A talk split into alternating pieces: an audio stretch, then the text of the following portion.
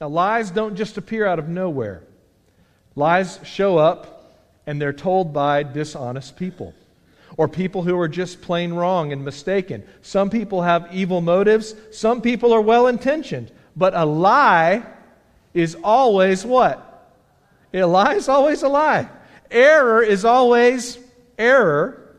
And lies and errors must be dealt with. And that usually means that we have to go to people who are telling lies, and we have to tell them the truth. And we have to confront them with what is right and what is true. And Paul says to Titus, appoint these men in every city and give them this task. So if you came to me and you said, Chad, here's your job. Tell the truth, teach sound doctrine, and look out for errors and confront it with the truth. Rebuke people, and if they won't be quiet, silence them. Now, how do you silence people? It's not the mafia. They can't come to church anymore and tell their lies, right? You don't let them teach. All right, now, so if I'm looking for that in the church, and just if I was one of these men on Crete that were told to look for the error, who would I be looking for? Well, let's kind of go through our passage. And the first thing we see, the first thing that these men would want to be on the lookout for would be those who are rebellious. Look at verse 10. It says, there are many. So on this island, there weren't just a few. There were many. This was a big problem. Who are insubordinate. That means rebellious. When someone's insubordinate, it means they're not taking instruction from their superior. They're rebelling against their superior. So there are many that are insubordinate, rebellious. They are empty talkers. Okay, they talk nonsense. And you know, a lot of teaching in Christendom, and especially in what is very popular, which when I say popular, you know, it's funny, we were just talking about us being on the radio. But you know, most of the preachers that are on television and on the radio, they have a very popular message. Now, why is their message so popular? Because they can kind of peddle it. If I said to you, hey, come and follow Jesus Christ, and Jesus said people will hate you. Is that a real popular message? Did Jesus actually say that? Yes, he did. Okay, so because of me, because of my name, all people will hate you. You're not going to be popular in this world if you're following Jesus Christ. But if I got up and said, hey, come follow Jesus and you'll get rich, is that a popular message? If I said, yeah, if you want to get rich, give me some of your money, which is really, that's not thinking very smart, is it? The best way to get rich is not to give a guy on TV your money. But that's the message that's often peddled. Okay, it's empty talking, because all you have to do is take a few Bible verses and apply them to the teaching of those prosperity teachers on television, and you can knock down everything they say with just a few verses. Empty talkers. They're making big promises, but they're not biblical promises. They are deceivers, so insubordinate, empty talkers, and deceivers, which that word in the Greek really means exploiters. They're taking advantage of people who are weak-minded. He says, these people are especially, now remember we're talking about what's going on here in the first century, especially those of the circumcision party. Now, the circumcision party, that sounds like a party you don't want to go to, but the circumcision party, what he's talking about there are Judaizers who insisted that people follow certain Jewish customs, that they submit to certain Jewish traditions and rules and regulations so that they can be saved. So what the Judaizers were saying is, yes, you need to trust Jesus, but you can't trust Jesus until you're a Jew first. So you need to be circumcised. You need to wash this way. You need to observe this festival. You need to believe in this tradition. And so they were taking all of these rules that the Jews have been trying to follow since they were brought out of Egypt. Were the Jews ever able to follow those rules? No, but they were putting those rules on the people, saying you got to do this and believe in Jesus to be saved. Is that the gospel? No. The gospel's never Jesus plus something else. The gospel's always just faith in Christ alone. And if anybody's trying to add something to it, they're deceiving you. They're lying to you. They're not telling you the true gospel. And so that's what the Judaizers were doing. They were adding things to the gospel, and they were deceiving people, and they were upsetting people when they were doing this. Especially, he says, those of the circumcision party. Romans chapter 7, verse 6 says, But now, by dying to what once bound us, we have been released from the law so that we serve in the new way of the Spirit, not in the old way of the written code. Now, Paul's saying this to the Romans, but this could equally apply to the people that were there on Crete. We're no longer bound by those old rules.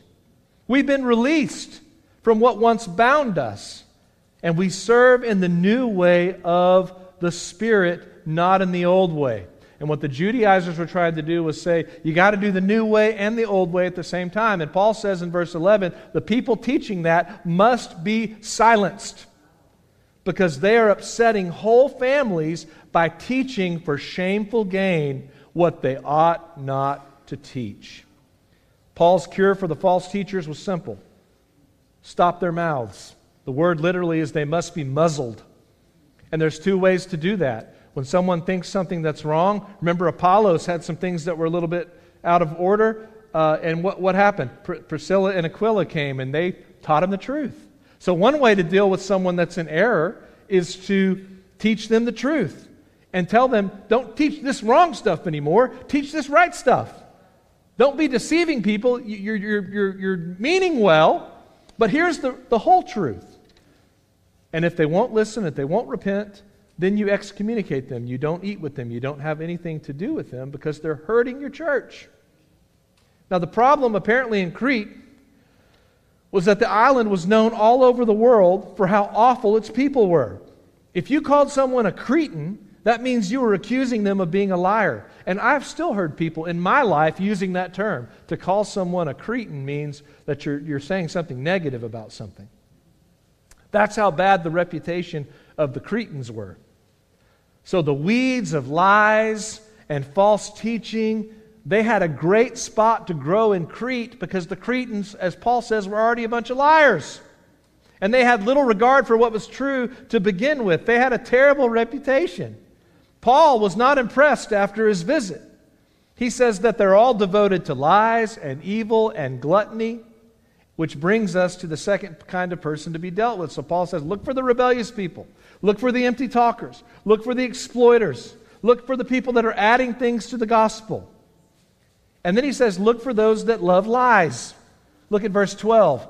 One of the Cretans, one of their own philosophers, a prophet of their own, and he quotes this prophet, a poet. He says, Cretans are always liars, evil beasts, and lazy gluttons. This testimony is true. That's what Paul thought after his visit. I've heard this about the Cretans. Now I've seen it with my own eyes. This testimony is true. Therefore, rebuke them sharply, that they may be sound in the faith, not devoting themselves to Jewish myths and the commands of people who turn away from the truth. So here's where we get the idea of what's going on. Paul would come in, Paul would teach, then people would come behind Paul and preach something other than Christ. The Judaizers would come in and teach Jewish myths, teach Jewish commands, teach Jewish laws, and they were perverting the truth of the gospel that Paul had given them. And the church is being perverted by lies about the most crucial thing. How is a person made right with God? If you get that wrong, if you get the gospel, can anyone be saved by a false gospel? No. So if you get the basic fundamental thing wrong, which is what was happening in Crete. They weren't arguing about, secondary and tertiary doctrines. There was a situation where people were deceiving other people about the actual content of the gospel. They were not sound in the faith. They did not understand the one true gospel because people were lying to them. And the Judaizers come in and say, oh yeah, Paul told you this, but he didn't tell you everything. If you really want to be made clean, if you really want to have your sins forgiven, do this, eat this, don't do this, wash this way. Putting traditions on them that the law that had been abolished. Now those who claimed that they were clean, Paul says they're not really clean themselves. They are insubordinate, they're empty talkers, they're deceivers, they're adding things to the gospel. They love lies. And because they're liars and they're coming to Crete, where everybody in Crete apparently had pretty low character to begin with, it was a fertile breeding ground for people that were believing lies. And so Paul says these people are coming in and they're trying to tell these Cretans how to be clean, but these people are dirty themselves because they don't have the right gospel, and they're lying, and they're doing this for shameful gain. And so he tells Titus, you should be on the lookout for all that, but also be on the lookout for those with defiled consciences. Look at verse 15. To the pure, all things are pure. And I put that, when I was writing the sermon, I put that in bold, that part of the verse. That's like the only positive thing in this whole passage. And I told Melissa, we're driving, I said, well, this passage is really wearing me out because it's so negative. Like it's just all, it always seems like all bad news from verses 10 to 16. But then there's that one little spot there. To the pure, all things are pure. Isn't that a beautiful idea, a beautiful thought? And then we go back to the negative. But to the defiled and unbelieving, nothing is pure. But both their minds and their consciences are defiled. They're dirty. They're not pure. They're impure. To the pure, all things are pure. Let's think about this as believers. Our purity does not come from the things we avoid. Our purity does not come from how we wash our dishes or wash our hands, or whether we keep certain festivals on a calendar. There's a perception that our holiness and our good behavior make us holy. Don't you think that's what most people believe? If you want to be clean, you got to do clean things. So you clean yourself up, and then you'll be holy. That's how everyone thinks. That's how all the religions work. You work really hard to be holy, and then you'll be holy. Is that how Christianity works? The truth of Christianity is this. Only the holiness and the cleansing work of Jesus and the conviction of the Holy Spirit can change your mind and your conscience. You can't get holy by trying to be holy. You can't get holiness by trying to be holy. When you try to be holy, you know what you find out? That you're not holy. The harder you try to be sinless, the more you're going to be aware of your sins. Now, does that mean that we shouldn't strive for holiness? Of course not. We want to be obedient. We want to do what is right because that's the best way to live. That's how God's told us to live. A God who loves us has said, live this way. But the more in tune you are with what God is, which is holy, the more you will understand that you are not holy. And that if you are going to be made holy, that holiness must come from somewhere else. It has to come from Jesus Christ. I was listening to a preacher who was talking about this passage as I was preparing for this sermon. And he said he was dealing with a young man who had recently given his life to Christ. And I'm not going to give you all the details of this illustration because I think they're distracting. But basically, this young man had participated in sinful behavior before he'd gotten saved. It was kind of his life, okay? And he had abstained from this certain behavior for a while as a Christian, but he was considering going out and engaging in this harmful and sinful behavior. And he wanted to on one hand, but he didn't want to on another hand. And so he said, I'm going to call my pastor and tell him what I'm about to do. So he calls up the pastor, and he says, I'm going out to go do this. I'm getting ready to go do this. And he said, what do you think? And the pastor said, well, I'm not happy about it. He said, do you think I'm about to go and sin? And the pastor said, yes, you're definitely about to go out and engage in sin. And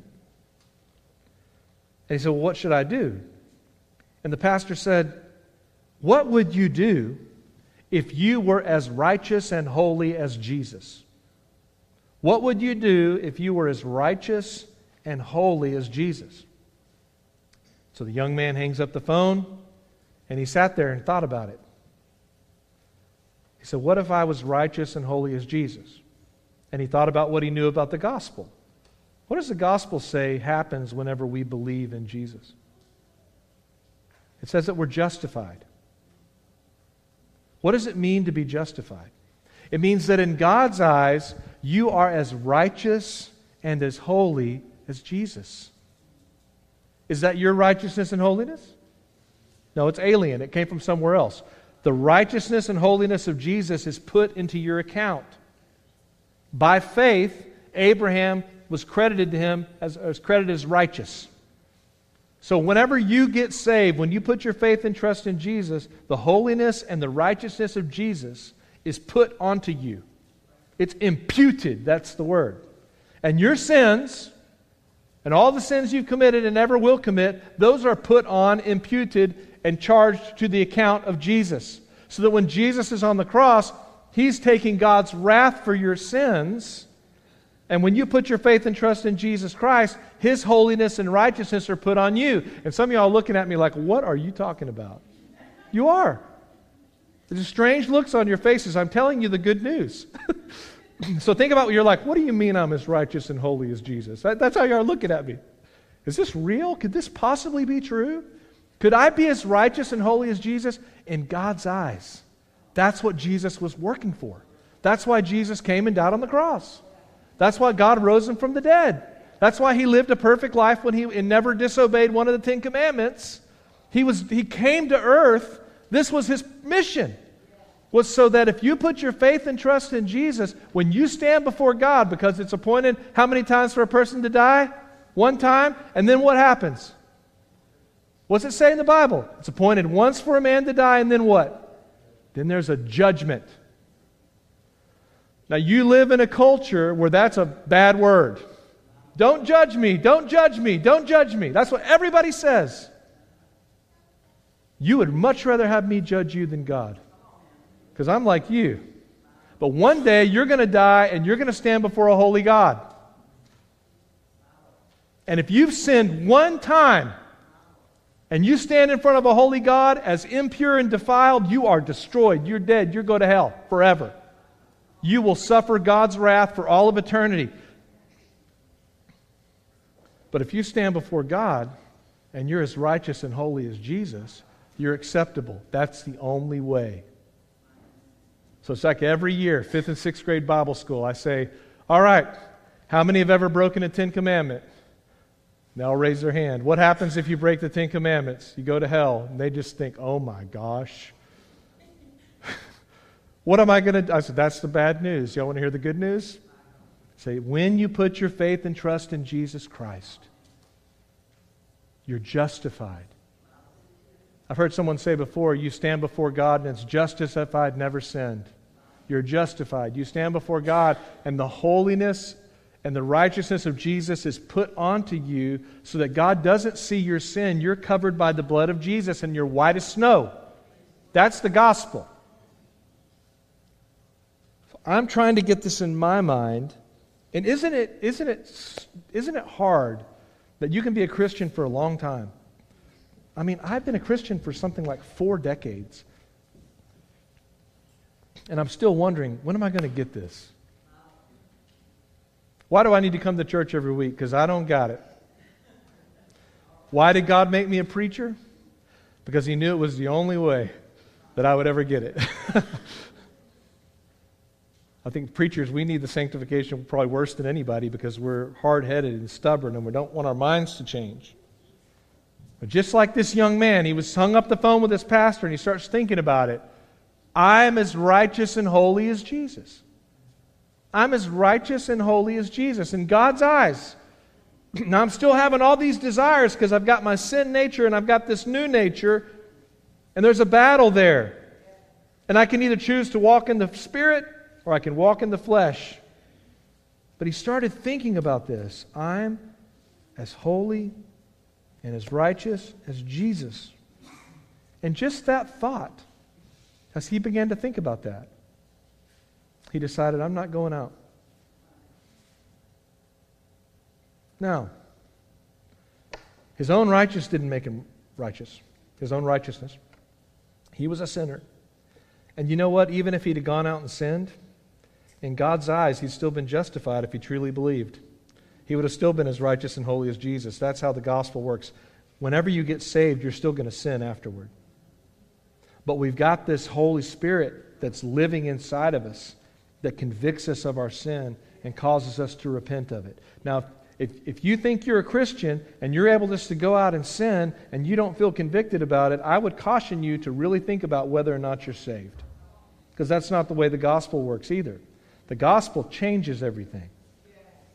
When we have this understanding that we are as holy and righteous as Jesus, that we weren't holy because we worked ourselves up into holiness, but it's because Jesus has given us the gift of His holiness and righteousness, we begin to view ourselves in a different way. And it changes something in us. It changes our mind. It renews our minds. So that when we're faced with temptation, maybe here's what we need to do. Stop and think, I'm pure. I'm whole. I'm redeemed. I'm looking at this world differently. And that is how our minds change. From thinking like defiled people that we were, to thinking purely, which is what we are.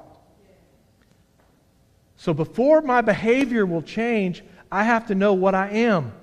I have to know the truth, that I am as holy and righteous as Jesus because of the work that Jesus has done. That's the greatest news of all, isn't it? And then, once that's happened, our works begin to change. We don't do holy works so we can be holy. We're made holy, and then we do what holy people do. We're transformed. And we're transformed by that very truth of the Word of God as the Holy Spirit uses the Word of God to shape us and form us and renew our minds and make us think differently. And then we start to do and think what is true. And so Paul's saying, look out for these people. Look out for these people. Truly holy people will live in a consistent way with what they proclaim. But there's one more kind of person he said to look out for. He said, look out for those who reveal their works, that they are really denying God. They say that they're proclaiming God. They say they're proclaiming the gospel. They say they're teaching you what it means to be a Christian. But really, really, if you look at their works, they're denying God. They profess to know God, but they deny Him by their works. Verse 16, they are detestable, disobedient, and unfit for any good work. I had a friend who was a youth minister, and he said that was the verse, his life verse for his youth group. He said they were detestable, disobedient, and unfit for any good work. And I said, well, I'll pray for you. But you know what? The proof is always in the pudding. And it's funny to think that when you're a preacher, your trade is words, isn't it? But you talk.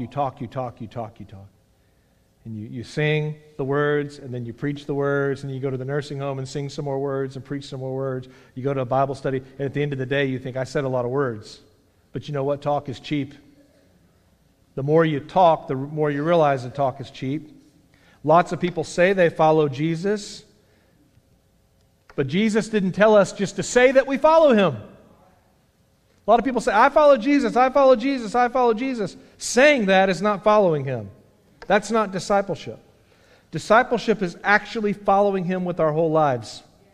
Don't live the kind of life where you profess to know God, verse 16, but deny Him by your works. That is detestable. That's disobedience. And that makes you to where you are unusable by God. Discipleship, what is it? It's actually following Christ with our whole lives. And the lie that I would say, if there's one big sickness and one big error in the church in 2023, is this: that you can really be a Christian without following Christ. Christians can be some of the nastiest people around because they know how to hide and lie and make it seem like they're good and virtuous when the truth is they're really snakes. People have convinced, they're such good liars that they've convinced themselves that they're believers when in fact they're rebellious and they're devoted to lies. They don't really understand the gospel, they have defiled consciences, and they reveal by their works that they deny God. They have convinced themselves, even though they could read verses 10 through 16 and it describes them, they are convinced that they're okay with God. Paul is right, that's detestable, disobedient, and unfit for any good work. So who needs to be dealt with in the church? Well, this is the guide. So if we're ever encountered with someone that's teaching error, and who comes in here and begins to spread lies, and it happens in some churches. This is the guide. This is what we're looking for. These are the principles. This is how we identify the sickness in the church, and we combat it with the truth, and we have to have the guts to silence people that would destroy the church. But what about a personal application for us? Okay, as a church, yeah, we'll grab this and we can grab a hold of it, understand. This is a letter written to the pastors, but it's also to be read by the churches. This is kind of telling us how to conduct church. But what about for us? How can this scripture shape and form and fashion me into a person more like Jesus Christ? Well, there's an apocryphal tale about G.K. Chesterton, and I had heard this all the time. I didn't realize it probably didn't happen. But he was a famous journalist and writer at the turn of the last century. And so in the newspaper one day, one of the editors of this newspaper was asking the question, what is wrong with the world? And it's the story goes, I guess it's not really true, but it's a great story. They say that Chesterton wrote in and he said, "Dear sirs," answering the question, what is wrong with the world? He said, "Dear sirs, I am. I'm what's wrong with the world."